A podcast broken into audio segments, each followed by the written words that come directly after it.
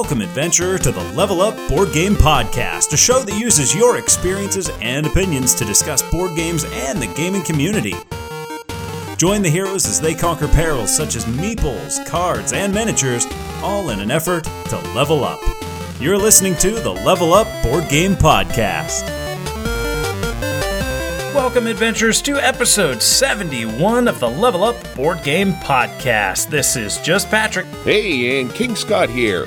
Scott, we got a fun episode today. We got some audio coming in. We're reviewing the spill, and we close it all up with some questions. Good episode coming up. Oh, yeah, yeah, yeah. We got all sorts of stuff going on here, and I, I see that we have some uh, things coming back from older episodes, it seems. Yes, we do. Magical Friends. We mentioned it last regular episode. Magical Friends is back on Kickstarter. So, you know how I made a big deal about wanting to be backer number one, but last year I ended up as backer number four. Didn't quite get All number right. one.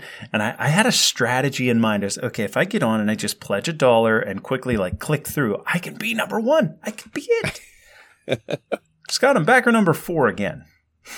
Well, hey, it's consistent. I thanks. I'll I'll take it. that said, Magical Friends, that was episode I think 31 from a year ago. Really excited about Wow. that Kickstarter and it is back on the Kickstarter front. Scott, I have two notifications for two incoming games. We're seeing pictures of ISS Vanguard. People are starting to get mm. it in Australia. I, I think they're the first batch getting it. I haven't got my tracking yet, but I have all the like, your shipping has been confirmed. Like, things are happening. It's coming. It's going to be here soon. And War Room, the Larry Harris game. Larry Harris, uh, he designed Axis and Allies and so many of its iterations. He has War Room, which is kind of the big, like, Big Brother next step up kind of game. I pledged to that a year ago, and it is on the way. Oh, fantastic. I know I've gotten one Kickstarter back. One I'm Hey, still waiting on.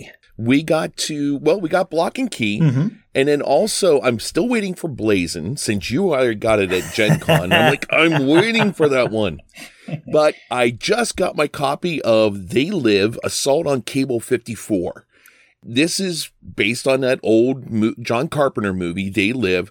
If you haven't seen it, you got to watch it. I it's haven't an awesome seen it. movie. What? I haven't seen it. What? I oh know. my goodness. And I'm telling you, The Thing is like my favorite horror movie. It is my favorite movie. Maybe, maybe favorite movie. Well, it's my favorite horror movie anyway. And uh, I'm Yes. guessing this is somewhere in that vein. Obviously, different story and whatnot, but similar feel, Oh, similar yes. tone. No, no, it's it's its own tone. It's it's very very cool. A lot of subliminal messages. So you get the subliminal messages in this game as well. Mm-hmm. So you take a look at everything, everything's there, but then you put on the sunglasses and oh, there's stuff there that wasn't there before. So you see words like consume or reproduce and all these subliminal messages put in there. I mean, there's a ton of stuff in this box. It looks great. It just comes in a white box and it just says consume on the front of it. like those, uh, whenever generics started coming out the first time, you would see them in the grocery store. Everything would just be white with black letters. Green beans. So that's what this is. Favorite part about it is the dice. The dice aren't normal. They are bubblegum dice. And if you've seen the movie, you know what the bubblegum means Okay. but it's four of the sides of it have chew bubblegum and two of the sides have kick ass. That's Those old. are I, the way that I got What's that? two things I need to do, and I'm all out of bubblegum. yes, yep. Isn't that? There's a quote somewhere in there. Oh yeah, yeah, yeah. I came here to do two things: chew bubblegum and kick ass, and I'm all out of bubblegum. Very nice. So uh, that's how you figure out whether or not you pass the test or not. So you need to kick ass in it. So I'm anxious to jump in on that one, and we'll be talking about that one definitely much more in the future.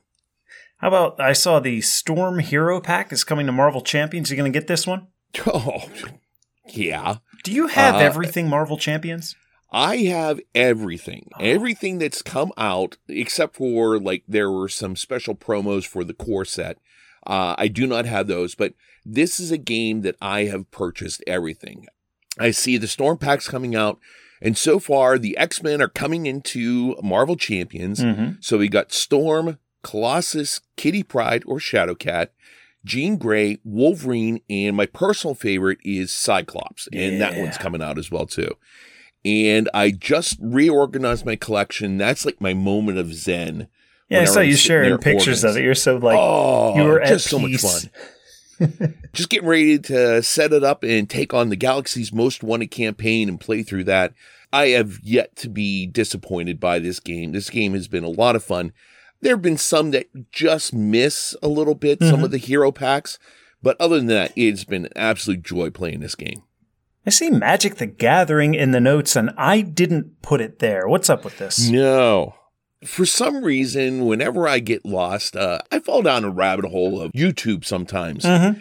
As I was doing that, I saw people talk about Magic Commander, how that's like the new top way of playing. And I'm like, ah, yesterday at the shop, I'm looking at those. I'm thinking maybe I might get one of those. All right. But you kind of talked me out of it. so I'm like, the all right, of all right.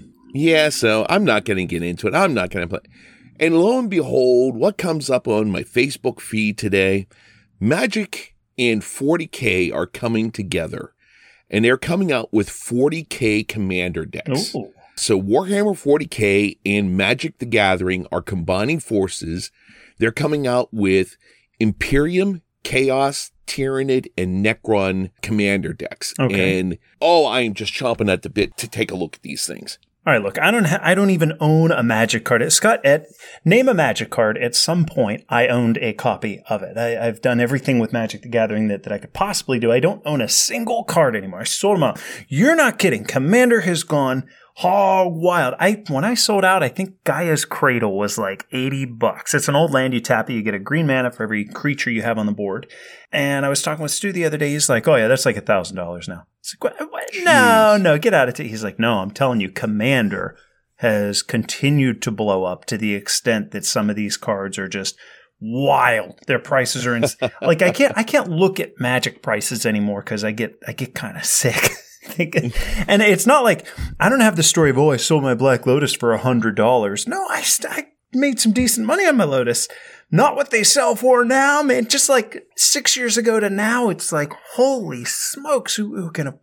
I tell you what. Do we know two other people that had? Uh, like you said there's four different 40k decks. I would get back in just to do the casual commit. Like we could have an Yes. evening and play. I'd, I'd be down for that. We could even talk about uh, talk about it on the show. That I mean, that's what I always I always look at Magic as just being a fun game to pop out and play, and that's it. I'm not into I'm going to collect all the decks. I'm going to collect all the cards. I need to buy this card for X amount of money. No, I just want to sit down and play. Now, if you looked at those here, what ones would jump out at you? Imperium, Chaos, Tyranids, or Necrons? You know what? I don't know Just enough about names. 40k. I know that the Necrons are the skeleton guys. Um, Yes. I I actually back when I was in college, my buddy was into Warhammer, and I have an artistic. I don't want to say talent, but I, I can I can draw, right? I can paint. Mhm. I'm not that good with minis, but he was like, "Will you paint my Patrick? Will you paint my minis?" I was like, "You know what, Herbie? I will." So uh, I painted his Necron army. I remember that. So I I guess Necrons would be my pick. Okay. What about you? Which which one are you going to go with? Oh, I'm I'm always uh, with the good guys, so I got to go with the Imperium. What colors? I would okay. If they're the good guys, they're probably white or blue white. Chaos is going to be red. Tyranid, I think those are the creatures. The the like Yes, the, the they'll probably be green. Probably green because they're creatures, and Necrons will be black because they're like Yeah. undead, kind of. That'd be my guess. Okay, well, you know what? Maybe I'll uh, maybe I'll take you up on that. We'll we'll play a little 40k Magic the well, that's not coming out till October, so we got to we got some time to wait. Okay, after Pittsburgh Gaming Con, which is on the 1st and 2nd in Monroeville, the PGX Retro Gaming Con. We keep calling it the Retro Con, so if you didn't catch it in a previous episode, this was a convention founded on video games, old school Yes. video games, but they've expanded. They're getting into like tabletop and RPGs, Steel City Gaming. They're going to be holding down uh, most of the board gaming with all the board gaming tables that they have. You and I are going to be doing some demos. I think we decided on Ready, Set, Bet, and cartographers for our official table demo time. But swing by the booth. We're going to have uh, we're going to have some merch. We don't do a lot with merch, but we're going to have some hats. We're going to have some uh, some drawstring bags filled with coins for your gaming needs. Uh, we got a few things. Plus, we're going to be doing a little gaming by our table too. So make sure you stop by and check us out. Yeah, it's going to be a, a, really, really good time here. So, I mean, there's a lot of things going on in October. The Commander decks, we got the RetroCon going on, and I see you have one other thing here for October. Yeah, Lunar Rush is coming out on October. Well, coming out. It's going to be on Kickstarter October 6th. We did the side quest for this. I'm telling you what, man. I Ryan got to play this at Gen Con. Loved it. Mm-hmm. Nikki got to play it at Gen Con. She's like, you need to message them and see if we can get a copy to show off at the PGX Retro Con in October. I was like, I will do that. So we have one coming in. Bernie's uh, got a copy on the way to us. So we'll be showing that one off too. That reminds me, I got an email notification that something was shipped and it didn't say what. Maybe that's what's coming uh, in today. Ooh. So maybe I'll do a little lunar rush in the basement. That doesn't sound right. Uh, Scott, I did notice while I'm browsing through Kickstarter that, uh, well, not Kickstarter. This one's on GameForge or GameFound. Actually, it's the okay. uh, KeyForge. They have a new KeyForge. You, you'll recall there was a while where the algorithm was broken.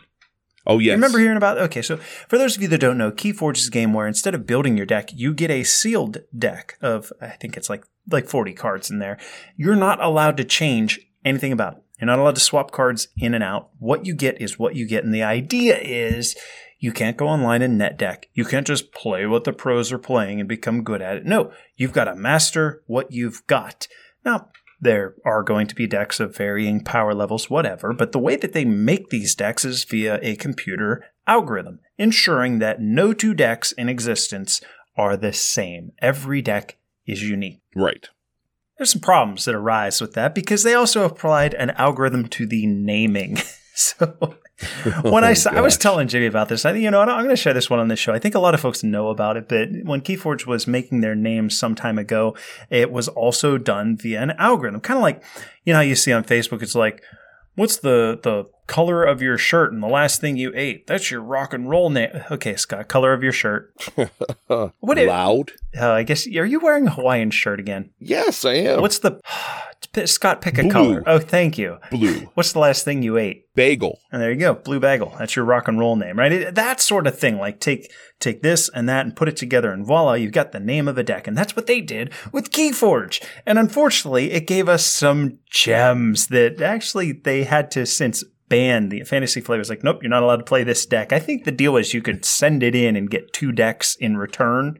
But man, I'd I'd rather just keep the keep the deck. All While right. you're talking here, I was just looking. I love it. Empty antagonizer of boys. There's okay. a deck. It's called the the Emperor that pays for boys. Oh, that got oh, dark.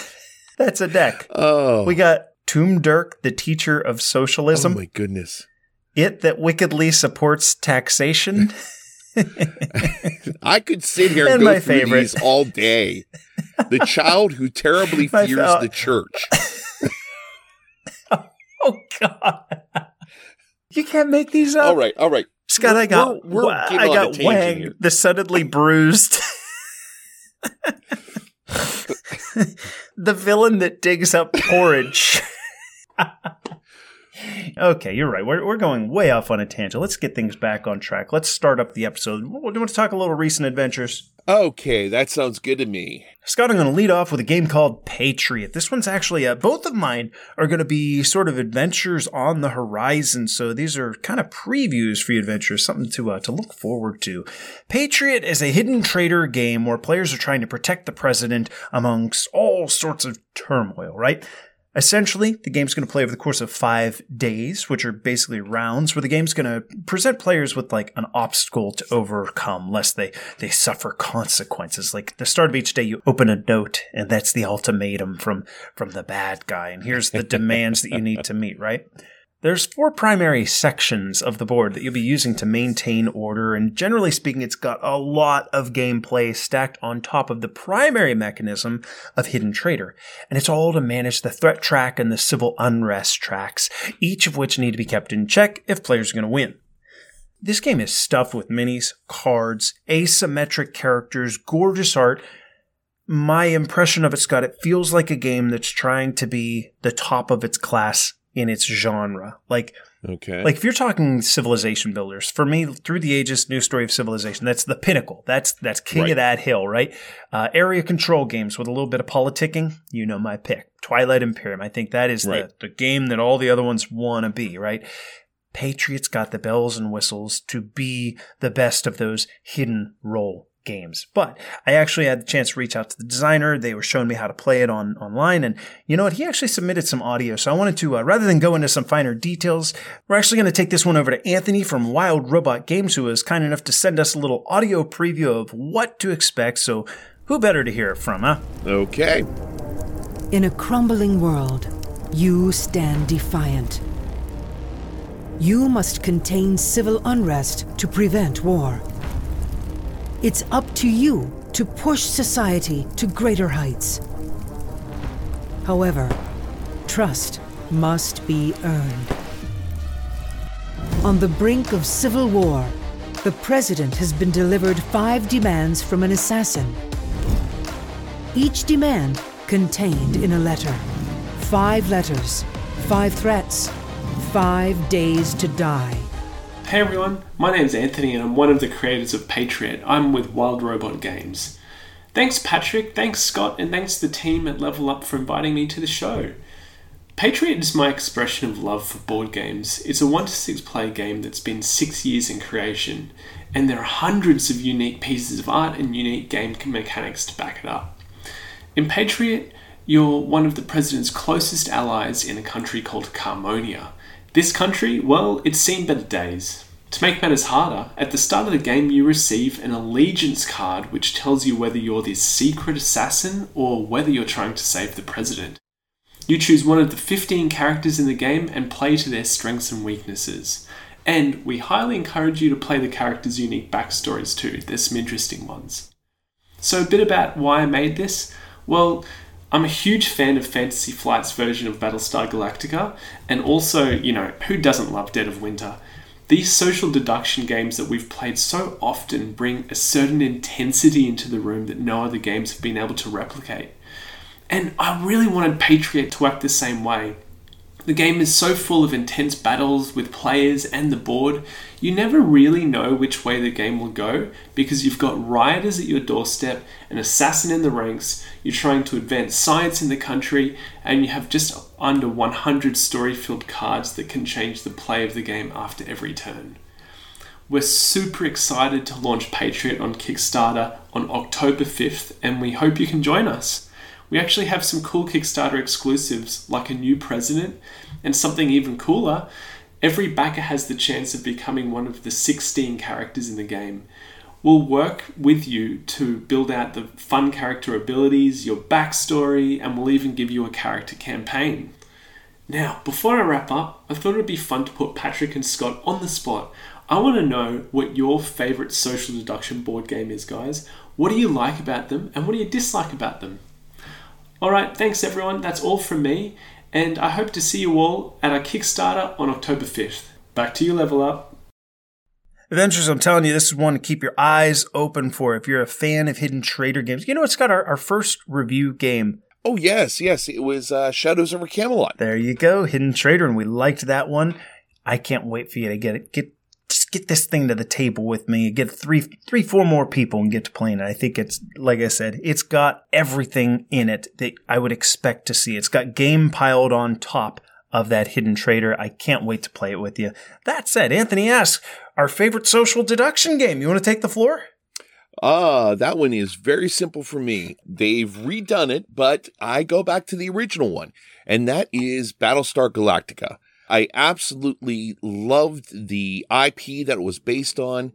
I loved the game. You felt like you were in the game playing that. And mm-hmm. that was, it was just such a thematic thing. And then sitting there figuring out who's a Cylon, who isn't, and really just like giving a stink eye at somebody during the whole game. Oh, great times there. Ba- uh, Battlestar Galactica. Yours. What, what is yours? Well, I'm gonna actually I'm gonna cheat a little bit. I wrote up a diatribe here, and uh, I didn't use Battlestar. What? I used, I, yeah, no, I, I, used Unfathomable as my example in this uh, because when I hear social deduction, I think social deduction. You're trying to deduce through the use of of the the spoken word, right? And when I think of something like Shadows over Camelot, I think that's more of a hidden traitor because the yes, there's deduction, but it's done mechanically, not not socially, right? Mm-hmm. True. So I took this as what's my strictly favorite, like my favorite strictly social deduction. And honestly, that's kind of tough because I don't particularly care for straight up social deduction. I usually avoid them, but I will say from time to time, it is a lot of fun to get in a game of werewolf. So I'll go with werewolf. But my cheat whenever I say, you know what, not strictly social deduction. If I could just use hidden traitor things like your like your BSG or unfathomable, I'm gonna go mm-hmm. with stuff of legend. Oh, okay. Yeah, a couple things made it stand out. Because uh, he asked, well, what makes it so good? The theme's charming. Uh, you get to play as the toys of a little boy, Right. and you're banding together pr- to protect this little boy from the nightmare, right? That's just unique and different. And second, I, I like that similar to Patriot, the deduction is subtle. It's kind of hard to detect someone throughout play, and it actually gives the person who is the traitor their own, like, okay, how far is too far? What can I get away with, right? You got to be really keen to start, like, taking mental note of who's involved when things go sideways. And you know what? I said it after our Origins episode. I played this game with complete strangers, and by the end of it, we had that magical moment where everyone's standing up, waiting for the roll, and Holly. We we had to vote on like the one person was like, "I think we should do this," and the other person, "No, I think we should do that." So our resolution, like, we did the um Joaquin Phoenix and Gladiator, where we all put a thumb out Oh, halfway. Okay, one, two, three, vote, and the votes have it. There's cheering going on, and like everybody's looking over at the table. It's it's something that I'll never forget, and I'll always be trying to replicate when I get a copy. But yeah, that stuff of legend would be my favorite. Adventures, keep your eyes open for Patriot. It's looking to be coming to Kickstarter in the very near future, and I think it's one to keep an eye on. So a, a bit of a recent adventure on the horizon from me. What you got, Scott? Well, mine actually came last episode or the episode before, but due to my inability to read my computer and figure out what I'm doing, we lost all the audio. So, hey, I'm going to go through it again. This was a gift that was given to me from our friend uh, Teacher Ryan, and I got it from Gen Con, and that game is Kites. Yes. So, designed by Kevin Hamano from Floodgate Games. I am a huge kite aficionado. I love kites. I mean, started out as a kid flying those one line kites you get for what, five bucks at a drugstore or something, Mm-hmm. up to now I have four line kites that I'm flying and all sorts of stuff like that. It's Can you make them do like loop de loops and stuff? oh gosh, yes, yes, yes. I have ones that will lift me up off the ground actually. Wait, really? Oh yeah, yeah. What if it? What if you're at the beach and it like? How far can it carry you? Uh, I'm not that far. I mean, you just have to keep your head amongst uh, on yourself there and just direct it back down. So What if it's like Sarah using it? She's she's one third your size. What if she's? it would not be recommended for her to, to do that. yes, I have ones that I could sit down on the ground and oh, I want to get up and do something. I can just maneuver it around and it will pick me up and It'll stand me up, up. and then I walk away. So, but anyway, I digress. Kites is a cooperative game here where you're trying to keep six kites up in the air. Now Mhm. then, in order to do this, you have six different timers. So you have a red, a blue, a purple, a yellow, an orange, and a white. Each one of these timers is a different amount of time. I believe, I don't have the rule book right in front of me, but I want to say I believe the one is a minute and a half, and the shortest one is 30 seconds. Yeah, that sounds about right. So you flip over the white timer to start the game. You will have a hand of cards, and you're trying to get through the entire deck before someone messes up and you miss the timer and it runs out of time. On the cards, you will have ones that will be either one color or two colors on the top corner of the card that you have. Mhm. So you could have a blue card. I'm going to play a blue card. I'm going to flip over the blue timer. So you want to time it out so that you're keeping an eye on the blue one. So you flip it over before it gets, you want it to get pretty low. So whenever you flip it over, you got You a lot some more time time on your left. Sure. But while you're doing that, the red one, which may be a lot quicker, is going down a lot quicker. So the person next to you is going, Hey, Patrick, Come Patrick, you on." want to play that blue? You want to play that blue one? Do you see that red one coming down there? I don't have a blue, so you got to play the blue. I got to play the red. So there's all this kind of like anxiety, of trying Anxiety, to make that's sure the to get this. You have one that will flip over one card. Some cards have two colors on it. Well, hey, guess what? You get to flip over two of the timers. But then whenever you're playing that, maybe you're flipping over one that's almost done and you're flipping over another one that was just flipped over. Oh, That's wait, no good. We don't have a lot of time now. Uh, so it's really a balancing act of making sure that you get everything there. We got through it rather quickly. Yeah, Uh, yeah. Now we talked about it that we ought to play it with not talking because you're allowed to talk during this. Mm-hmm. So not saying a word or anything does make it a whole new type of game. Plus, they also have three other little sets of cards you can put in there that give you different rules. Yeah, I like those. Well, one of them is you can't talk. Uh, once again, I don't have the rule and that right that can't talk one. That's strictly like for this round of plays. Like the next Yes. four plays we got to be quiet. It's not the entire game which we tried and and successfully pulled off. That we did. That we did.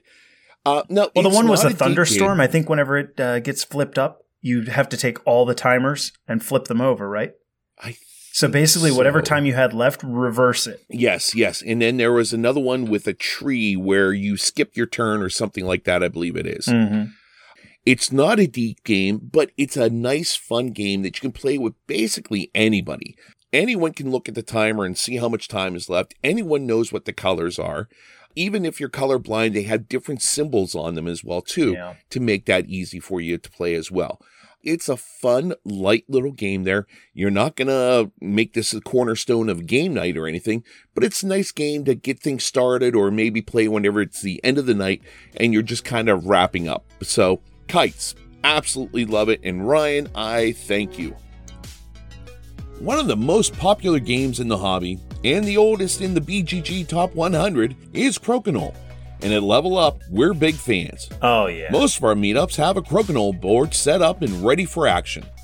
Our choice for anything and everything Crokinole is Brown Castle Games. Brown Castle is a family owned company that produces boards of unmatched quality. With a circular frame, a variety of hardware veneer playing surfaces, and a professional edge banding, let me tell you, these boards stand out. Oh, no doubt, Scott. And along with your board, Brown Castle has the best crokinole accessories I have ever seen. The discs, the holders, the carrying case, they make the best. Yes, they do. Adventurers, you know our style. When we partner with someone, it's to get savings for you. Exclusively mm-hmm. for adventurers, get 5% off anything and everything from Brown Castle Games. The boards, cases, accessories, you name it. Get 5% off with promo code LEVEL5. L E V E L, the number 5, all caps, no spaces. Find it all at www.browncastlegames.com. So, uh, a couple of weeks ago, my wife was in Oregon for work for a few weeks, so I'm at home minding my daughter and doing all sorts of fun summer stuff with her, right? You know, the pool, the bike, etc. Uh, anyway, she gets to bed around 8.30 or so, so yeah, I go downstairs, usually around 9, and I have an hour or two before I call it a night myself. And on one particular evening, I got a message from good old Hungry Gamer demanding that I play a game. Not asking, he's like, you need to play this game with me. Said, okay, I will play this game with you.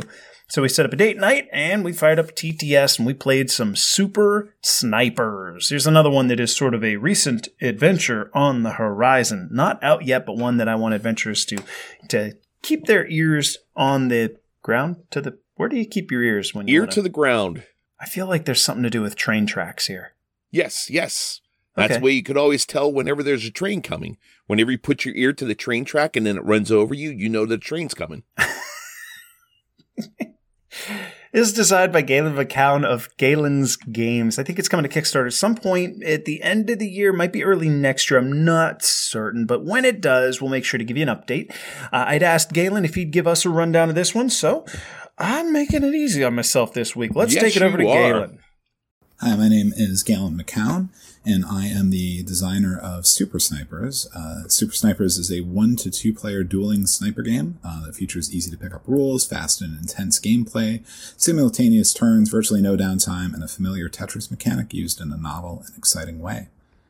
In Super Snipers, you and your opponent will be racing to first find the other's hiding spot, then isolate any innocent bystanders, and finally use your skills to take them out before they do the same to you. The first player to do this three times will be the winner. The game uses polyominoes, aka Tetris pieces, uh, called focus to represent the act of focusing and taking the shot. The game takes place in a post apocalyptic setting uh, where you and your opponent are super snipers. These are genetically and cybernetically enhanced super soldiers from the last Great War, but now acting as mercenaries, and you've been tasked with taking one another out. The game takes place over three phases hiding, locating, and then targeting. So in the hiding phase, you and your opponent take uh, discs that you're going to place face down in front of your opponent's locations. The game starts with three locations out on the map, and uh, two of your discs will represent misses where you're not, and one will represent where you are. Uh, that's it for the hiding phase. For the next phase is the locate phase. This is where you'll actually be using the focus of the game. So focus are the polyominoes. You're going to be taking those uh, from your line of sight, which is basically a conveyor belt of three focus that you're replenishing from a bag. And you're going to take those and you're going to use them on your locate grids to attempt to isolate the central crosshairs and search the location. So once you've blocked off those central crosshairs from the borders, you can flip the disk in front and determine if you've found your opponent or not along the way uh, by covering uh, specific tiles with the right color focus. You can earn surveillance, which are pieces that you will place to the left of your board, and you'll be able to use those when you get to the target phase. This is a little bit of a catch up mechanism even if you are taking longer to locate your opponent than they do to you, once you get there, uh, you'll be able to catch up more quickly if you've been getting surveillance. Uh, so once you've located your opponent, you'll take the target that corresponds with the location where you found them, and you're going to place that in uh, what's called a scope board. And this is a, a recess board that kind of looks like you're looking through a scope, and you're going to place that down. Uh, you're going to populate it with innocent bystanders. So these will be little yellow meeples. They'll go on uh, specific innocent bystander spaces, and you're going to put your target in the primary target area. Uh, during this phase, you're going to, again, take simultaneous turns. You're going to be placing from your line of sight and you're attempting to isolate all the innocent bystanders by cutting them off from the borders and by the, from the primary target. And then you're attempting to isolate your primary target within what's called the kill box, which is a smaller central rectangle in the middle of the grid. Once you've done both those things, you place your bullet polyomino, which is a special three uh, square shaped polyomino that you have to be able to fit over them, and you make the kill. And there are also bonus squares uh, that allow you to earn bonus abilities that you can use to do things like start a new chain of focus. So right in the basics of the game, you use focus and you have to place matching colors orthogonally to one another, and you have to start from an edge. So you can use the concentrate bonus to start a new chain from an edge of a color without having to connect it orthogonally. Uh, there's an exchange bonus, which basically puts out an extra piece that you can exchange between your hand and that. And then there's the move bonus, which allows you to either kind of move something that you've already put down or steal a piece from your opponent's line of sight and put it at the front of yours. In addition, you have the ability to recalibrate, which allows you to remove a piece that you've previously placed or discard the front piece from your own line of sight. Once a winner of a round has been decided, this is where the really unique part of the game comes in. The winner of the game loses the location they were hiding at. So basically, it is compromised. Uh, you know, we heard the shot, we sent people in, and so that location is removed from the game for the remainder of the game. So in the following rounds, the opponent will only have, after the first round, two locations to search at instead of three. So there's a little bit of a catch up mechanism there. Also, um, the locations and targets are of different difficulties. So you may hide at a really difficult location, but if you're successful, you will never be able to use that location again in the game. Additionally, the loser of the round gains what's called adrenaline, uh, which will give them an extra bonus power that they can use, an adrenaline ability the next time, as well as a uniquely shaped polyomino that they can place anywhere on the grid. So there's some pretty strong catch-up mechanisms in the game. Each character in the game has uh, a unique game-breaking power that breaks some fundamental rule of the game. And that's it. And with that, we have the unofficial most abrupt ending to a walkthrough ever. nah, thank you so much, again. Thanks for joining the show. Okay, first things first, Scott. This game rocks. it's it's really good. Okay. Let's start here. The use of the polyomino piece. So Galen was uh, talking about it. You have three different locations where you're going to be hiding out, right? You get to put your three cards down, and one of them designates where you are. So you've got your three, I've got my three uh, locations, that is. I take my three cards, and one of them says, You found me, right? And I place them underneath the locations in front of you. And then right. you do the same for me, right? Simple. Okay. We're going to take turns picking out polyomino pieces. Like you have a line of three that shows like here's your next one, and then these two are on deck. And whenever you place one, you slide them over and pull a new one out of the bag. Simple, right? You're placing these polyomino pieces onto the location boards, whichever one you want, and you're trying to basically like put a border around the one target spot in the middle. All right. When you do, you're allowed to look at the card that I placed there. It's either going to say, Up, I'm not here, or You found me, right? All the while, I'm trying to do the same thing. Uh, maybe we both get a miss on our first location, or it takes one, maybe one of us finds the other one on the first one that they tried. Great, go you. What's going to happen then is instead of looking at the location boards, since you found me, you now get to pull out the target board. Okay, Mhm. so I was hiding in location two and you blocked off my the, the little center target piece and ah look you flipped the card that's where i am you're going to pull out board number two and it's just a little board you put it uh, it's like an overlay onto your main board and this is Mhm. the scope and there's two little meeple symbols right those are the innocent bystanders so now on your turn i'm still trying to find you i'm still going to be placing on those locations until i find you on your turn you're pulling polyominoes and you're trying to that same thing about like making a border around. You're trying to make a border around the two meeple symbols, the innocent bystanders, because you don't Mhm. want to shoot them, and then put it around the target piece, me. Get a border around me as well. And once you've done all three, and if there's two meeples, all three of those criteria, then you've officially, you know, you shot me. You took the shot and you got me. Ow! You shot me, you a-hole! Mm-hmm. So the balancing of the game there is okay, you scored one point. You want to shoot the other guy three times to win the game. The balancing is I know where you shot from. My main guy, whether it's me, Right. I, wow, I just got shot and I know you're over there, or like my general is like, oh, we lost a soldier over here. Whatever the case is, your location that you were hiding at, you can no longer use. So now you're down a location. It's just, it's a great back and forth and the emulation of like zooming in, honing in on your target Yeah. through the use of polyominoes. It felt really, really good. Now, when Will and I played, we went through the game mechanically, sort of uh, uh, taking the simultaneous turns and sort of talking about what we were doing. But when we finished, Will's like, Oh yeah, by the way, this game's going to have sand timers so that you play in real time for added tension. And I was like, what?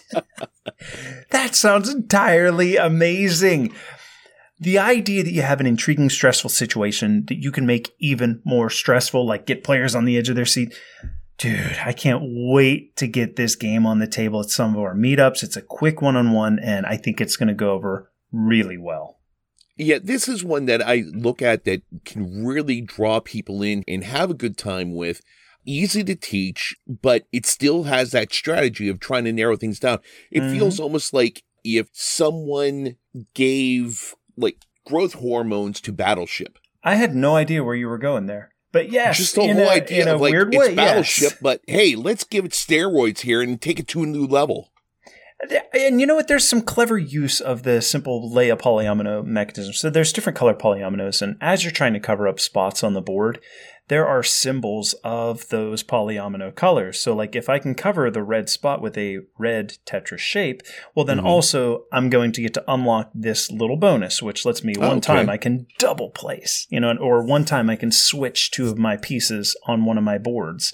Those little things that add a little bit of like gamesmanship to the game, I thought were really clever, and they they really did take it from okay, we're just placing pieces until we block each other off. Like it removes the luck factor of who found the other guy first, and it does add some strategy into the game.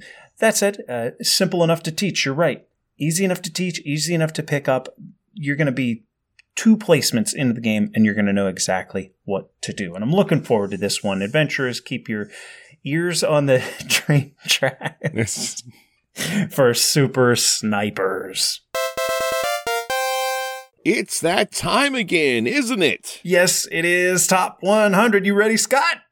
I am all set. Let's Okay. hear it. Big one. Big one. Prime mover. A big change in the top 10. Ark Nova. It went from 7 to 6, and it took a while to do that.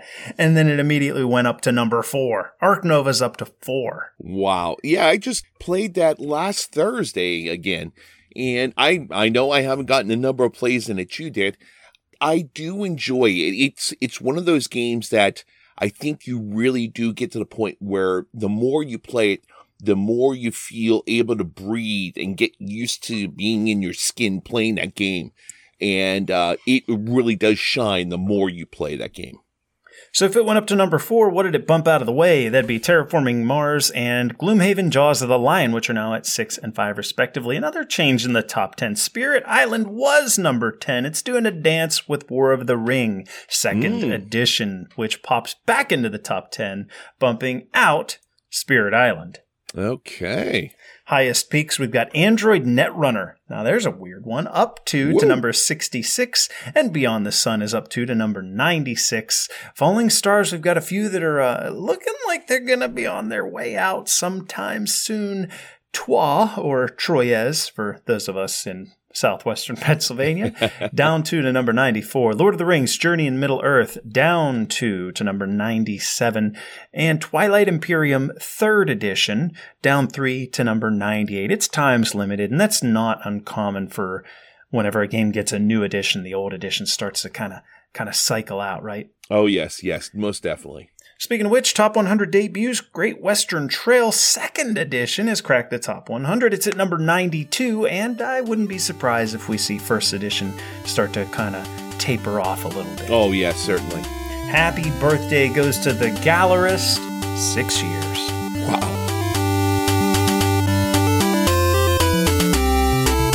All right, adventurers, it's walkthrough time. And today we're talking about a 2022 game from Smirk and Dagger designed by Andy Kim called The Spill. Now, this is a cooperative game for one to four players about protecting marine life from and containing an oil spill.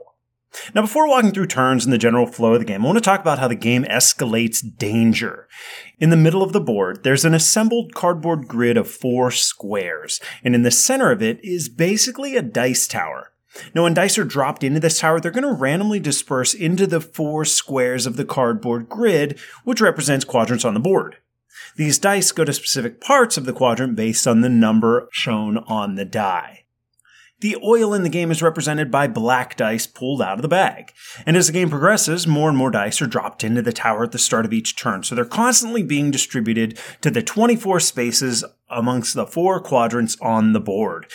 Okay, so now we understand the dice distributing tower, let's talk about the game. At the start of play, the players choose an endgame goal card from a stack of 12, plus they set the difficulty of the game. Basically, the harder the difficulty, the more dice need to be dropped into the tower at the start of each turn. Now, each player is going to get to pick one of eight specialists, each of which have their own asymmetric ability. And the board's going to begin with all 36 animal tiles, six tiles for each of six different animals, each in their starting locations. Finally, eight black dice are dropped into the tower for starting oil, and the remaining dice are placed into a draw bag, along with four blue weather dice, which typically add a temporary hindrance when they're drawn. Now, the turn structure of the spill is actually quite simple. You begin your turn by drawing a number of dice from the bag and dropping them into the tower, allocating them to their appropriate spaces in their quadrants. Then you have four action points to spend. You can spend a point to move your boat, your player piece, up to two spaces around the outside of the board. You can spend a point to rescue an animal token, or two points if it is contaminated. You can push back a die, basically returning one to the bag, or spend three action points to take one off the board entirely, which has some benefit. So anytime three dice are removed from the game entirely, or anytime a set of animals, one of each type, has been rescued, then the players earn an orange cube. You see, at the start of play, four resource cards are selected that give special abilities and are only triggered when orange cubes are placed on them. One of these cards, for example, might have a space that if you allocate just one cube to the card, you can remove an oil die for free. But if you allocate three orange cubes, you can remove four oil dice. As there are four of these cards available from the start of play, they provide some interesting options for the players to make as a team. Finally, I should point out that you may take up to two additional actions on your turn, but for each additional action taken, the next player is going to have to drop an additional oil die into the tower at the start of their turn. So, how does the danger increase? Well, anytime a space on the board gets its third oil die, that's called a spill out. So if quadrant one has two dice in the four pip spot, and then another die is rolled and it's the, gonna go in the four spot, that's gonna be a spill out. The threat meter will increase, which often means players are gonna have to draw even more cubes from the bag at the beginning of each turn. Play will continue around the table until players win or lose. The game is lost if either six spillouts occur, one of each of the six different animal types has been removed to sickbay, or if sickbay has three of the same animal type. On the other hand, if players meet the three criteria of their endgame objective card, which oftentimes involves rescuing a number of animals or removing oil dice, then they'll win. Now, this is where we usually state that there's more to the game than our walkthrough goes over, but honestly, that's a pretty thorough explanation of the spill. Again, your endgame does depend on what you select from that deck of 12. Plus, you can adjust the difficulty as well as mix up specialists, so make no mistake, the game's a bit deeper than its simple rule set. So, how did we feel about this one? You know what time it is. Let's get on with the 8 bit breakdown of The Spill. Offshore rig, Deep Well 4, has blown out and the rupture is spilling crude oil into the ocean at an alarming rate. Your response team must work together, using your individual talents to avert an ecological disaster, one which threatens to contaminate marine life and devastate the ecosystem. The situation is dire and escalating by the minute, so there's no time to waste. Contain the oil flowing from the rig. Remove what oil you can from the waters. Rescue the marine animals. The world is watching. The fate of the coast is in your hands.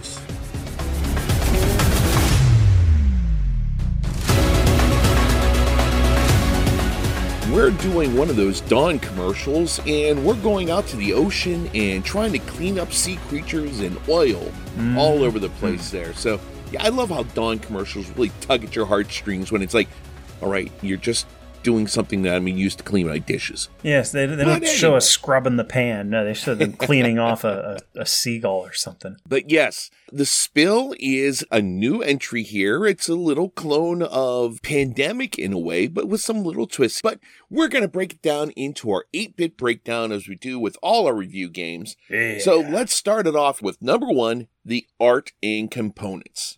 Do you want to lead us off, Patrick? Sure. Uh, we got a nice big colorful board. Uh, it's got colorful sea animal tiles, and things got a metric ton of dice. There got to be like 80 black dice and the four blue weather dice in there as well. I like that. I'm going to call it a probably three different things throughout our review, but uh, dice distributor in the middle. All so right. if you've seen a picture of the spill, you've got uh, this distribution system in the middle of the board is is we'll say segmented into four quadrants. And their means of doing that is you've got a little grid, like a, a little box made out of cardboard, and in the middle of it sits this tower, kind of like An a dice oil rig. tower. Uh, yeah, yeah. Well, it's meant to be an oil rig, and you drop the dice in the top, and they they funnel down through to the middle, and they funnel down to the bottom, which is just like a curved top, and from there they'll bounce and plink plunk into the four different quadrants. Really cool component there. Uh, it's nice that it's it's going to be random. It's it's unpredictable, and, and frankly, I think it is an excellent element in the game.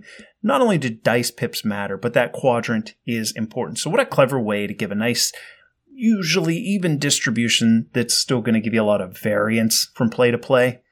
Uh, the art, I thought, there, you know, frankly, there's not a lot. I mean, the the animal tiles, it's they're small. It's just a like an animal on a tile, like a symbol. It's not even a picture of an animal. It's a symbol of, of the animal. They have some color, like they're intuitive. I like them, but it's not like, holy cow, did you see that pelican tile? wow, they, they went overboard there. Uh, you got some kind of simple art for your character on each player board. And I like the nice little boat meeple for each player card. I yes. thought that was a nice touch. Anything to add, art and components? Yeah, I agree. I mean, the artwork, I love the colors. The Mhm. colors for this really make it, uh, it sounds silly when I would say this, but it really makes it pop. It stands out on the table. I have a thing about the color blue. Don't ask me why. It makes me feel calm. Why it makes me feel calm playing this game, I don't know because I've never been more stressed in a game than playing this damn It's a game. tense one. Yes, but uh, the oil rig is a great thing, and it's such a unique thing. It, it reminds me a little bit of Castle Panic, where you roll to see where you're going to be bringing in enemies, like what sector you're going to be bringing them in on. But they did it in such a way that is unique how you drop them down there and it goes in four different ways. So it's going to be different each and every time you play this game. Bit number two, we focus on the theme and immersion. Scott, we've got a theme where we're out to contain this spill and save the marine life that it threatens. I thought they did a really good job of capturing it, and they did so in a couple of ways. First, the random expansion of the oil dice onto the board. It's hectic, it is Mhm. relentless, and brother, it gives you a sense of rising pressure. Most definitely. I mean, that's one of the biggest things. I didn't want to go into it in the first bit there, but yes, it gives you that randomness that you have no idea. You can't really plan for this game. Right. You just know that you need to play risk management as best as you possibly can. You can try and think that, oh, oh, we're in good shape over here. This this will work out well. But once you do that, nope, it the game's gonna just say, hey, no, you're wrong. I'm gonna hurt you for thinking that you had one up on me. Yeah, there are times in co ops where the game slaps you back. In the spill, there are times when it punches you back. Oh, and yes. it is relentless at times. That said, I also thought they did a really good job of capturing the theme with the animals being double sided. The little tokens are double sided, so if oil, if an oil die would go onto where there's an animal token, you flip it over. It's contaminated, it's got oil on it, right? You got to get it off of there this turn, or get the oil off of it, or it's going to sick bay. It's donezo, right? And you can't have too many animals. You can't have a, a what a three of the same animal, and you can't have so many sets of animals. There's six different types in the game, and you can't see like a full set or two full sets go into sick bay depending on your criteria for the, the game that you're playing. There are different end game goals. I think because there are multiple pressure points, players are constantly trying to come up with what to do next and how they're going to be able to contain the disaster. The dice get dropped into that oil rig and everyone leans in, right? Table talk. Mhm. Table talk happens. You've, I think you've got a unique and interesting theme. And when you couple that with the rising tension, I think they did a good job of, of evoking the theme in the game. I did like how they had the double sided animal tiles because that gives you hope in a game that really just puts hope under its heel and squashes it. Yeah, we can um, save him. He's just got to get a little dirty first. They did a great job with this. You really feel the theme of the oil going out in random ways. There's, it's not going to go out just in this direction. It's going to go out this direction, then curve off to the right a little bit, and then curve off again. and then You what's no then what's the what's- pip? So you might get three different uh, three different quadrants when you drop the dice in, but the pips might not cooperate, or they might all go into one quadrant and they all come up Yes. a, a three. There's no way to plan for that. No, no, there is not at all. So that kind of gets you in the whole idea of if you were actually working on an oil spill, you've got so many forces with uh, the with the current of the water, wind speed. Is there a migration path going through there of a certain type of animal? You have so many different things going on that you have to work with. They do a great job of making that happen here with you in that you have everything in front of you, but you have to figure out a way to work with it. Mm-hmm. Now then, uh, bit number three, complexity. I didn't think this is really that complex of a game as more as it was an anxiety ridden game. um, it's pretty simple. I mean, everything is labeled on your little cards there of what role you're going to be playing, what your tools are, what you can do special to other people. So everything is written out on the player board you have in front of you. Maybe an occasional look back at the rule book here and there, but I didn't think it was really that hard of a game to get into. What did you think? Yeah, I agree with you. It's standard co op difficulty. If you can handle pandemic, you're going to be able to handle the spill. So let's move right on to bit number four the rulebook and the learning curve. I did the rulebook. We got a nice, colorful, large page rulebook with a ton of examples throughout. I don't think that there's anything that's going to be unclear after reading it through. Fortunately, it's not the world's most complex game, but even in those instances, sometimes a rulebook can screw it all up, and it doesn't here. And even though there aren't many icons in the game, it still has that index in the back for reference. That is nice having that. And uh, as normal, I'm on the learning curve side of this here. And learning it really wasn't that hard. It was one of those games where you can go into now this part here is like pandemic, this part here is like castle panic. You can use what you've learned before, put things together, and learn this game rather quickly. Yeah. The only thing that got me sometimes was the little tokens you have is to like whenever you use a power. I don't Oh, you're thinking the know what it weather dice.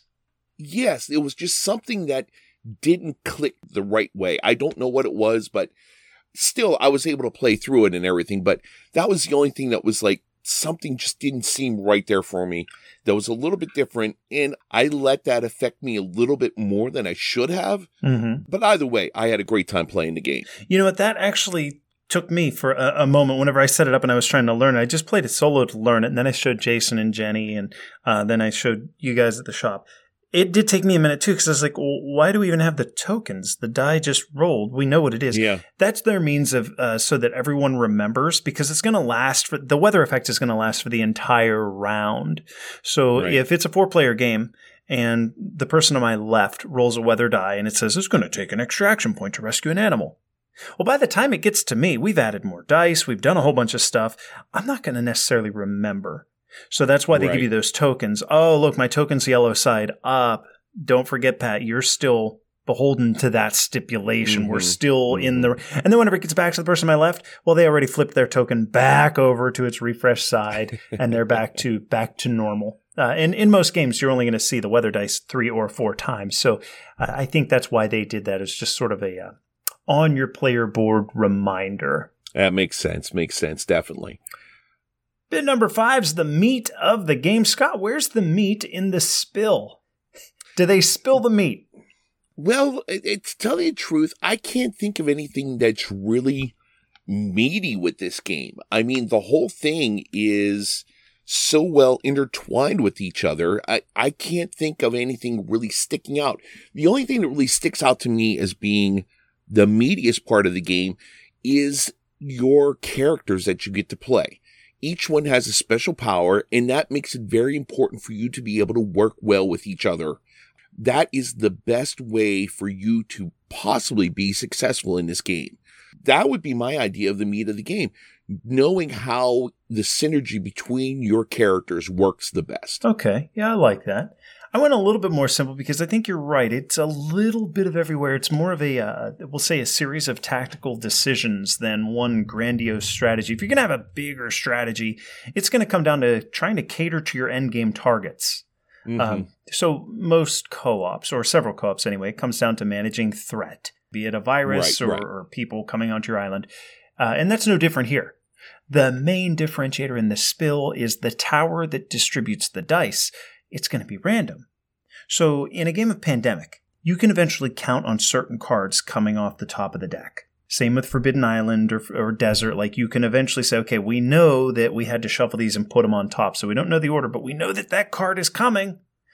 In this spill, theoretically, you could have 70% of your dice just bombarding one quadrant. Put in more dice. Ah, two more over on, on Scott's side. Put in three dice. Three more. They all went to Scott's side. I know the game that we uh, we played a, a couple times that one day, and I was like, guys, we need dice to come to me. You know, my my side's clear, and they weren't distributing in my direction. And you know what? That made for a very different game and something else that you have to factor in in order to win. Yeah, definitely. Now, that leads into do we want to have more of that same meal? Do we want to replay it some more? Is there a lot of variability in this game? Yes. I mean, the variability really comes from luck, I think, in the dice coming out. that is the dice a big factor. Yeah. Yeah, because the variability, you're never going to play the same game twice, ever. And also, you have the end game targets. You Mhm. have, what, 15 of them or something? Yeah, sounds about you right. have different uh, ways of winning the game. The variable of the dice thrown in with the somewhat constant of what end goals you're trying to hit. So, yeah, it's going to be different each and every time you play the game. What were your thoughts on it? I think you got the two big ones, but let's not forget the variable player powers is a thing, and there's more characters than you actually use in the game, so that is a factor. Plus the reward cards. Uh, whenever you save a set of Oh, animals or remove through oil dice, you get to put one of those orange cubes onto a reward. What do they call it? A research card or uh, a resource card. So Yes, yes, that's going to have something that you can do. Like one of them might say, you know, put an orange cube here, and once there are two orange cubes, any player can remove them to remove an oil. Well, there's a whole bunch of different resource cards, and some of the characters interact with them differently. So, Mhm. depending on who you pick, where the dice are going, what your resource cards are, what your end game targets are, plus you can adjust the difficulty of the game depending on where you start that threat tracker. So on easy, it's going to be roll three, uh, put three dice into the tower each turn. And then once you hit a certain threshold, oh no, now we got to put in four.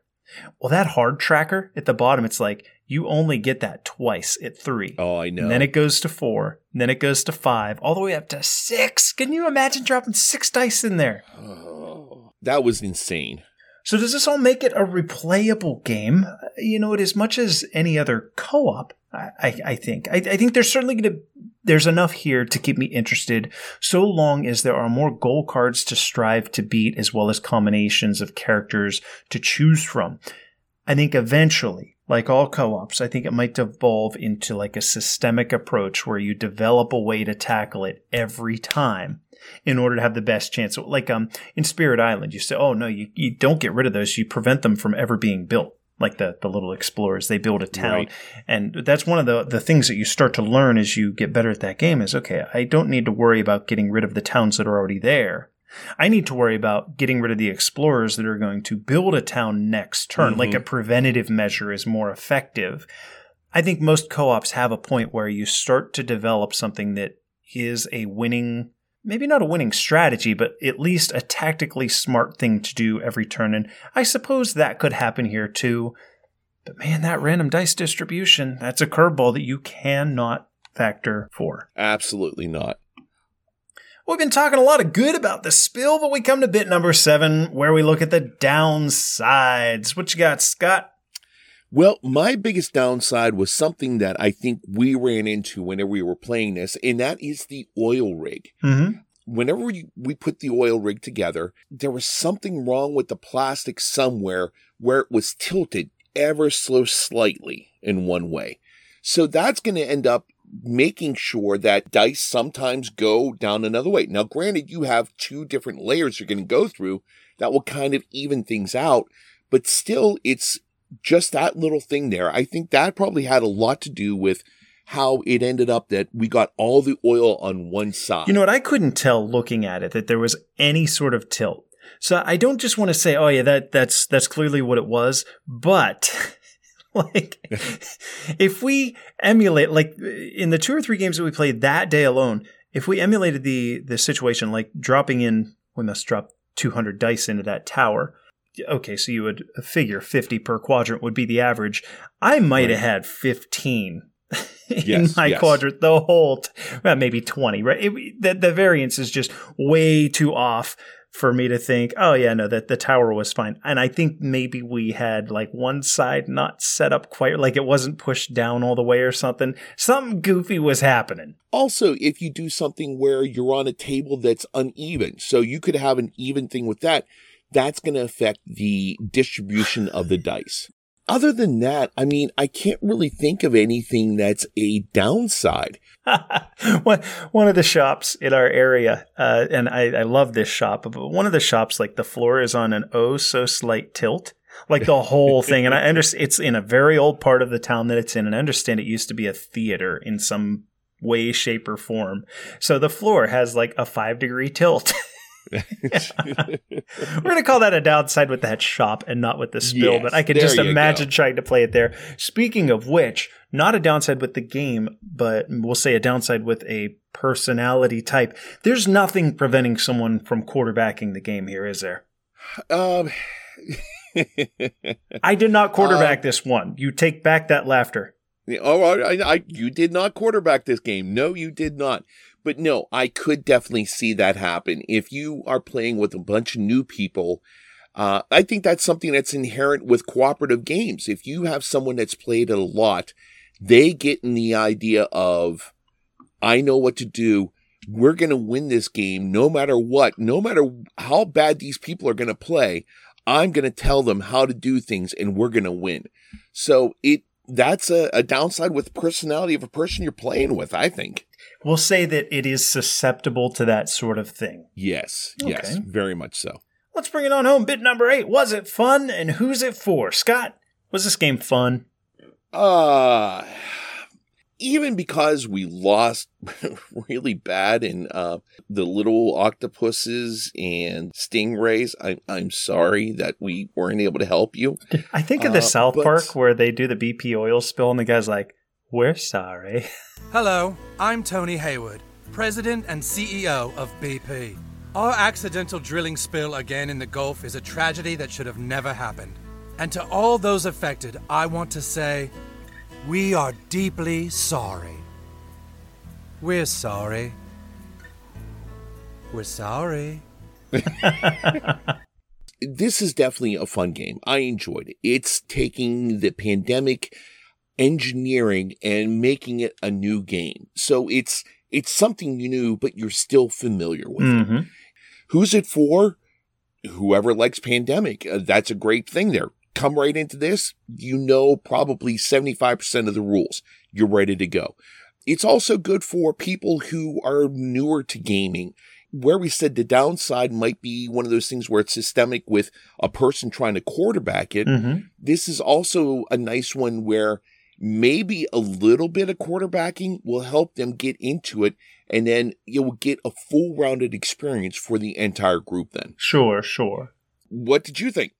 I thought it was fun. Uh, it's got all the trappings of many of the other co ops that we've seen before, but the fact that the threat is dispersed on the board in a random fashion, the many, many characters to choose from, and the ability to not only adjust the difficulty, but also to select endgame goals makes it a game that I could see getting back to from time to time.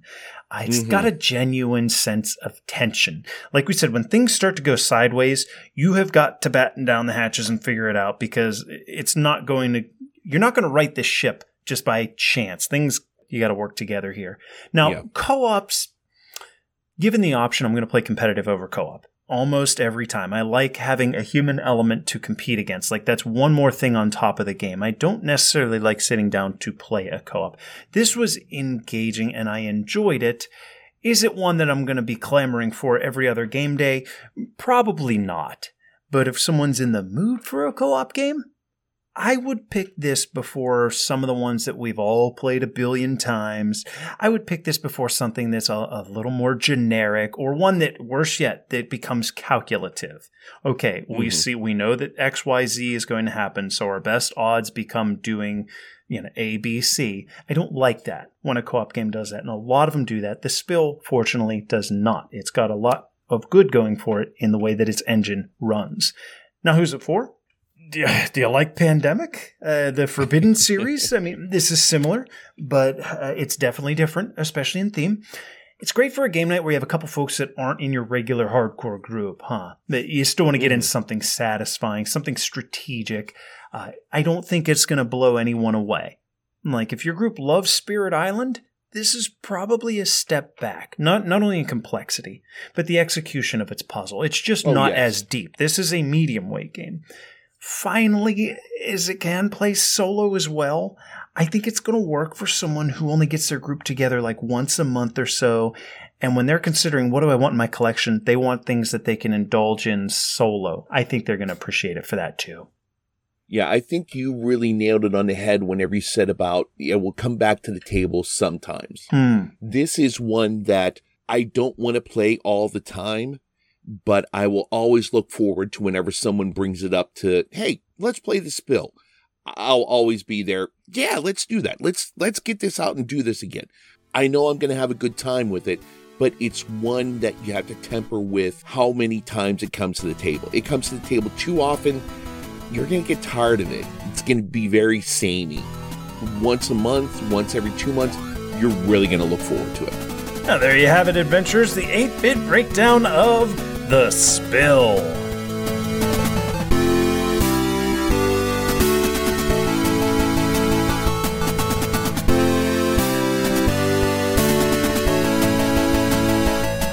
Catacombs is an award winning cooperative board game set in the fantasy world of Cimathue. Sim- C I M A T H U E. Yeah, sure. Okay, and you need skill and dexterity to master this fast paced game. One player, the Overseer, marshals an army of monsters, while the others choose from six brave heroes who embark on a quest to save the town of Stormtrend from the threat lurking in the catacombs below. As the heroes explore, they must use their abilities, buy items, and recruit allies to help them defeat the monsters before facing the powerful Catacomb Lord saving the town. Scott, one year ago today was Catacombs. This is a fun one. I, you know what? I constantly think when's the next time I can get Catacombs to the table, and unfortunately, this last year it hasn't happened. Yeah, I, I agree because this is one that it seems like it was so much longer ago that we played this and reviewed it. It's one of those ones like we just talked about with Spill. It's one that you look forward to coming to the table but I don't think anybody's going to be the person to bring it up because they might think, oh, this is too simple for everyone to play. It's just more a dexterity type of game there. But once someone brings it up, everyone's just, yeah, let's do it. Let's play it.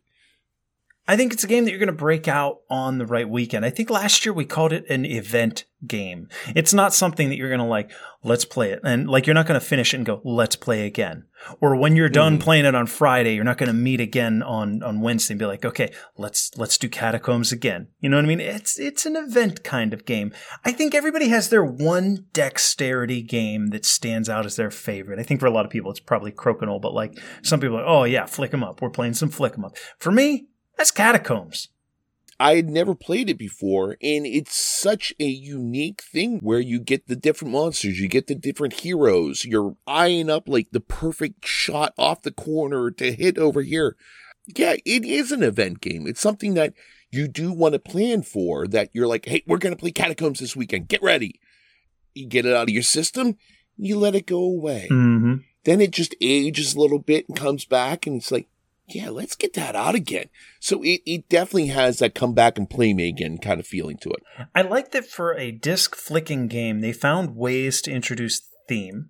Uh, and yes, couple great examples. The wizard has this massive fireball. So every disc, we'll say it's what like half an inch. We'll say like a nickel. It's the size of a nickel, obviously a little mm-hmm. bit taller off the board but he has this one disc. It's for like a super fireball, and it's like the size of a half dollar.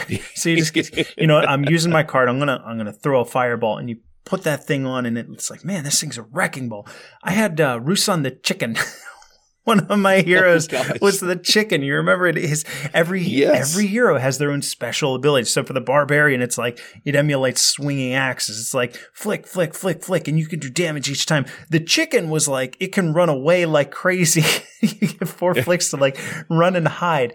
The archer gets the those little archer things that you get to shoot two at a time. Like they found ways to make each of the characters feel like they should in a standard dungeon crawl but all executed through flicking discs. I really, really appreciate that in Catacombs.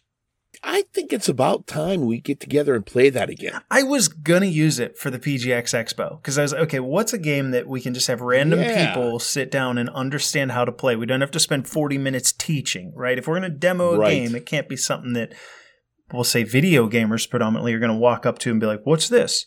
You, I can't be mm-hmm. like, look, sit down for half an hour so I can teach you. They're going to check out. Right, right, right. Couple- can you put your middle finger behind your thumb and flick it? All right, you can play. So I was going to take it one step further. You'll recall a couple years ago, I made I made a pair of croc. You might not recall this. You might not know this, but I actually I made crokinole boards. I, I sanded oh, wood no. down. Yeah, I used uh, sanders, buffers. Had to use the um, uh, I whatever. I made crokinole boards.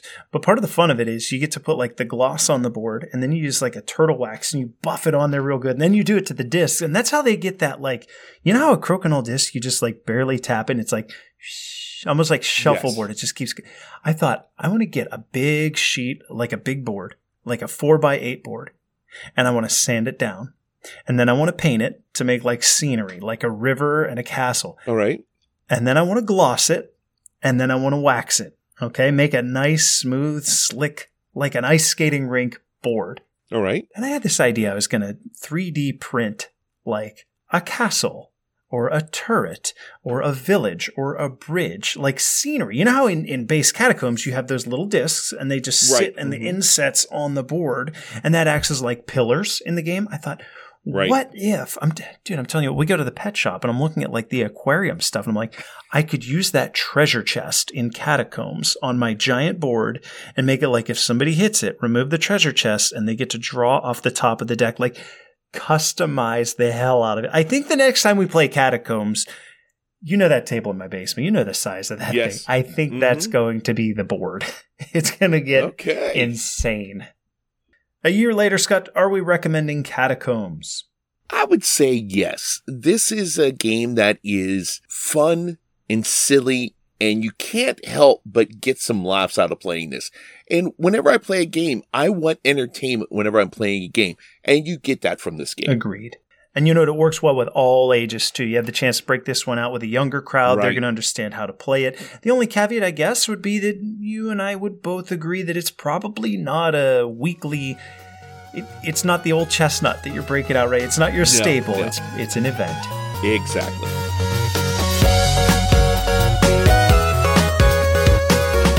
Okay, adventurers.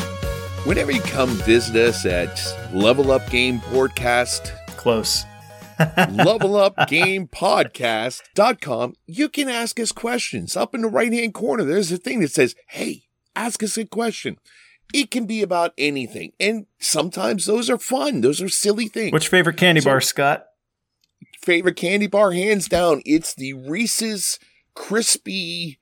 I don't know what the hell it's called. It's just Reese's Crispy candy bar. The fast break? No, no, no, no. It's just The Reese's Nutrageous. Crispy. No. No, You're making stuff outrageous. up. No, I'm not. It's at every Sheetz, and whenever it's not at a Sheetz, Are you thinking of a that Sheetz Are you thinking of a Kit Kat? No, I am not. Okay. Yeah, you know what? You we're going to start next episode with what your favorite candy bar is. I a want to know what it picture of that, and I will put it out on social media so you everyone knows what it is. Anyway, we have gotten to the end of our questions here, and we got three more we want to get into. First one we have here, Josh asks, you mentioned a couple episodes ago that you guys don't really do top 10 lists. Why not? Well, Patrick, why not? Okay, this is a good one because you know what I've thought about it a lot. There's always that that struggle of okay, we we want more clicks, we want more listens, and I know for like the YouTube guys, people that do videos, one of the best performing videos that they can make is a top 10 list. It can be any top 10 list that gets clicks. People are interested. We don't do that, and I, we both kind of decided a long time ago that we're not going to favor top 10. I think for us, it's because they're just not relevant unless you know the person who's giving their list inside and out. Uh, for that matter, unless the content creator is giving a top 10 list and also providing you a list of every single game that they've played in that category, I have no idea if something's being omitted because they didn't like it or because they just haven't played it. I know there's uh, one of the YouTube guys, I, I won't mention the name, but he's prominent in a lot of the Kickstarter, uh, in a lot of like Kickstarter preview pages. You see his name on there. Really cool guy, and I'm a fan. But uh, one of his things is, you know, I only talk about games that I like. So he's never going to have a review up or a playthrough up of games that he doesn't like. And that's all fine and dandy. So what if he doesn't have up, I don't know, pick a game, the Terracotta Army? Yeah. I don't know if he hasn't played it or if he doesn't like it. Like, how do I calibrate knowing what the guy likes or not? And I think that's kind of start part of the problem of what we were running into. Like, people don't know every single game that I've played. So if I leave something off of a list, did they know that I haven't played? They don't know that I haven't played it. They might think that I think it's not a good mm-hmm. game. And frankly, with a podcast, we don't need the clicks the way that YouTube does. We're not trying to monetize, so it's not something that that I was ever particularly interested in doing. And you've never really well, let's let's caveat all of this right here. We do have a top 10 at the end of each year where we look at the top 10 games from that year, right? Right. right. Okay, so we do that, but that's because it is calibrated. Listeners know, oh, okay, so these are the 30 or 40 games they reviewed this year.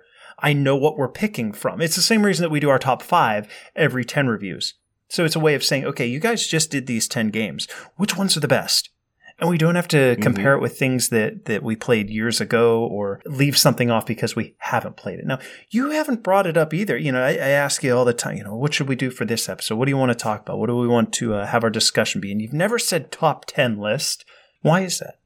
Well, I think a lot of times whenever you look at top 10 lists, it almost seems to be something related to the new hotness on BGG or something, Mhm. where it ties into that. So it's going to be somewhat tainted by whatever is in the zeitgeist of gamers' minds at that point in time.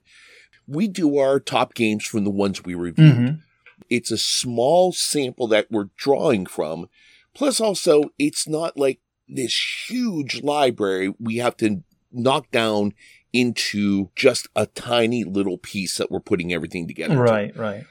Now, something we could do, like a discussion sometime in the future, three games we won on a deserted island or something like that, where we get into that, something that would go in the breadth of all the games that are available. It's more subjective where it's to us. Whereas you really nailed it on the head. If you know the person well, you can kind of get into their idea of why they chose these games. Mhm. I would like to think after 71 episodes, people have an idea of what we like, but still, it's not, I don't think it's really giving that much of us saying, these are my top 10 games of all time. Let's do our, our top five games of the 10 we just did. That way, there, you can go back and take a look at each one of those separately and get an idea what we like. So, if we want to do our top three games that we would want to have on a deserted island, is this completely deserted? Like you're the only person, or do you have other gamers available to play with? I just typed that up like late last night. I don't know. All right. Next question. What do you got? All right, Stephen asks, I have been tempted literally every week with the next big all in Kickstarter. They look amazing with box after box of content. I always worry that if I don't pledge, I can really miss out on a gem, the old FOMO there. Yep. Do you guys indulge in these giant Kickstarters? If so, which has been your favorite so far? We're probably both uh, not really, right? Yeah, yeah, I, I would say so. I mean, the most I went in on one was uh for I'm sorry, I still call it Simon, but come on, was Ankh. Mhm. And even then I didn't go all in. I got a couple of the boxes, I got the playmat, but finances really have a big deal with that. I mean, you're looking at you're paying something where you may not have the finances at that moment for something you're not going to get for a year, a year and a half, maybe. So it, it's tough to do that. So you want to definitely take an eye, a look at your finances.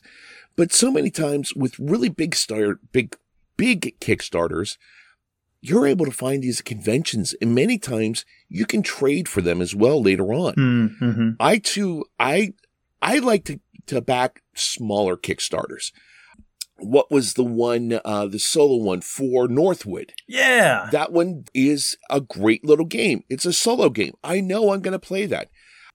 Oh, dear God. I, I got to say the Tiny Epic games. Everyone that comes out, I kickstart that one Mhm. because I know I'm not going to be breaking the bank to get it. I know I'm going to get a, a really great little game, an immense game for the amount of space that they put into that box. And I know from past experience, those come out for me quite a bit. Right. So I know I'm going to enjoy that. What are your thoughts on it? Well, I think oftentimes when I think of the big, gigantic Kickstarter, it's typically going to be a campaign game or something with so much add-on content that you would have to play it weekly for for months on end, right? And while that sounds mm-hmm. phenomenal, there was there was a point where I had like on the shelves in my basement, I had Gloomhaven and I had Deep Madness and you know a couple Simon games. It's like eventually you hit a point where it's like, okay, I have got five mega campaign games on the shelf and I get to play with like the same group of people once a month. And I don't see Right. us spending the next year on just one game. And I've got five of them. Like at some point for me, like, at some point, fortunately, very early, the, the bell went off like, hey, wait a minute, you're never going to play that. Uh, and yeah, like you said, finances are a factor. You know, th- there are excellent games that are affordable. It's really hard to go 200 bucks on a game when you can get five really good games that you you know you're going to get to play. You're going to rotate them in and out. Uh, not taking as big a chance on them, right? And you get five of them. I do make an exception, uh, but they're typically going to be like slam dunk types of games. Like I backed the Nemesis uh, all in whenever they Oh, had yes. Lockdown coming out, and it's because I didn't back Nemesis, and I was saying, okay, Nemesis sells for I think the original Kickstarter was, we'll say, 100 bucks, but it was selling for like $300. So when Lockdown mm-hmm. came out, I was like, okay, so Lockdown, I'll be able to sell it for more if I don't like it. I'll have Nemesis that I can sell if I want to break even. And best case scenario, they're going to be great games that'll hold their value. So I look for that. Uh, I mentioned earlier War Room and ISS Vanguard. They're on the way. I'm confident that they're going to be good. And if it is good, it's going to hold its value. If it's not so great or just not for me, I'm still going to be able to get my money back selling it on the secondhand market. So those tend to be where where I lean. I'll kickstart a small project too. Like you were saying with the tiny epics, like price is a factor. So like more reasonable prices for games that I've already played, like Magical Friends, Mega Pulse, Senjutsu, Top Pop, quests and canon, some of the things that we've reviewed on the show. I know what I'm getting. I know I like it.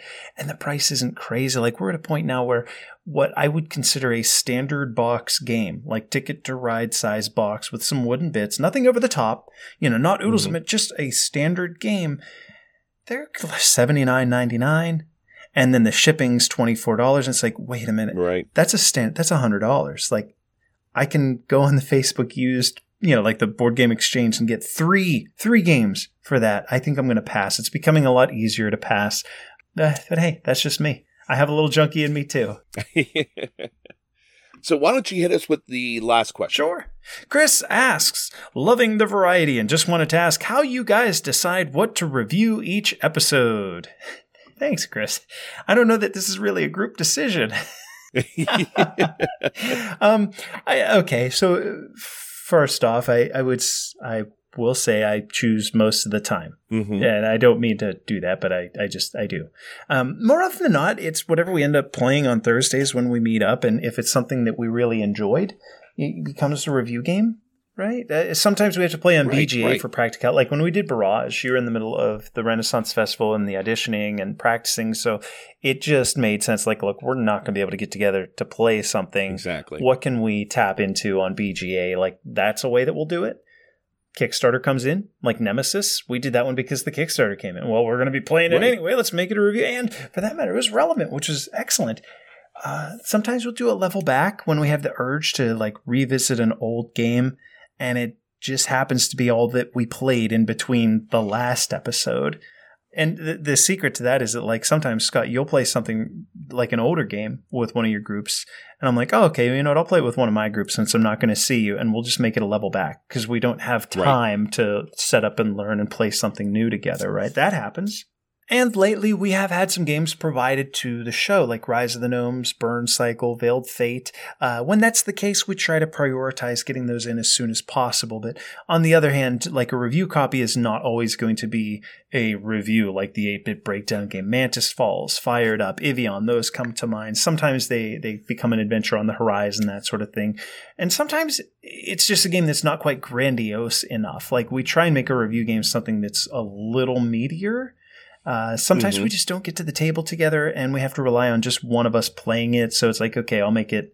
I'll make it one of my recent plays. Like that sort of thing happens. But I'm going to guess that you would agree with me. Typically, it's just what did we have a chance to play together? Uh, yeah, and I think you really nailed something with the review copies in that whenever we get those, as a thank you, I mean, that's something that they send to us to take a look at and review.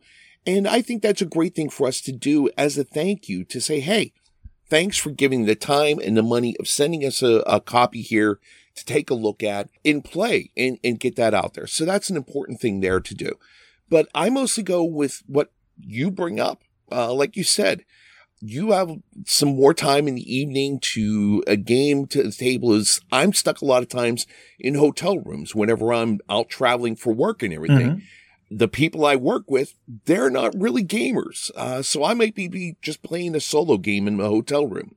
Renaissance season is almost over, so I'll have my weekends back. So I'm hoping that I'll get more plays of things in that will allow me to get more games to review and get together with you and other people to play more games, more meteor games in order to add some more stuff to our list of games to review. So I guess our answer for that one's kind of unexciting. It's just, well, what are we able to play? what can we actually get yeah, together we're and just do? Boring people.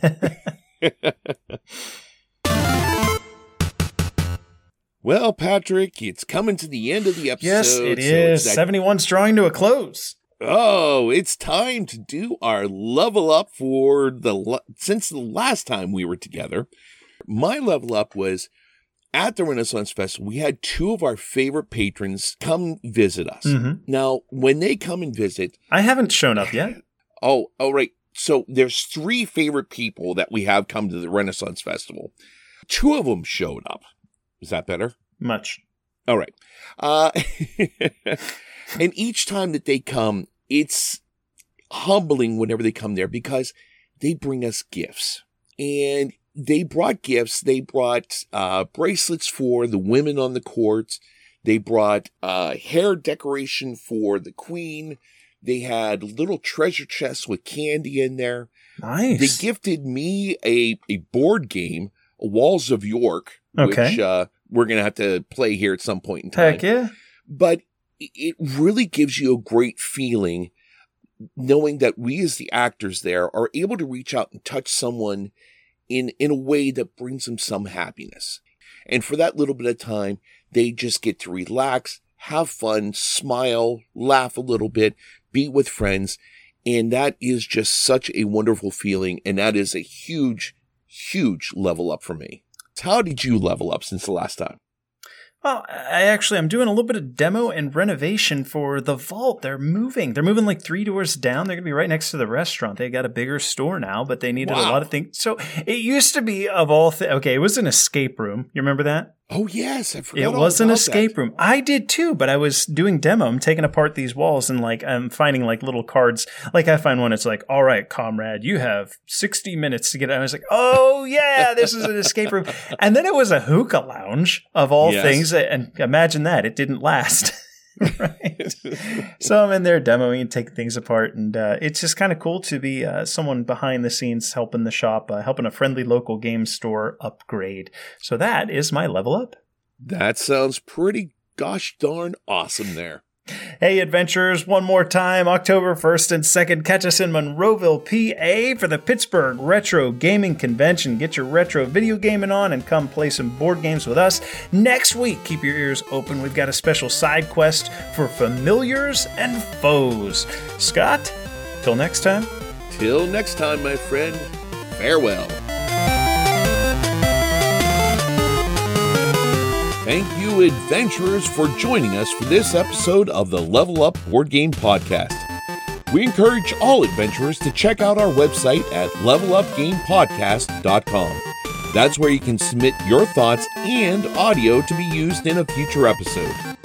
Please consider rating us on iTunes, like us on Facebook, follow us on Twitter and Instagram, and join the Board Game Geek Guild, Guild 3722. Music for the podcast provided by Adam Haynes and the Heatley Brothers. And remember, whether in hobby or in life, always do what you can to level up.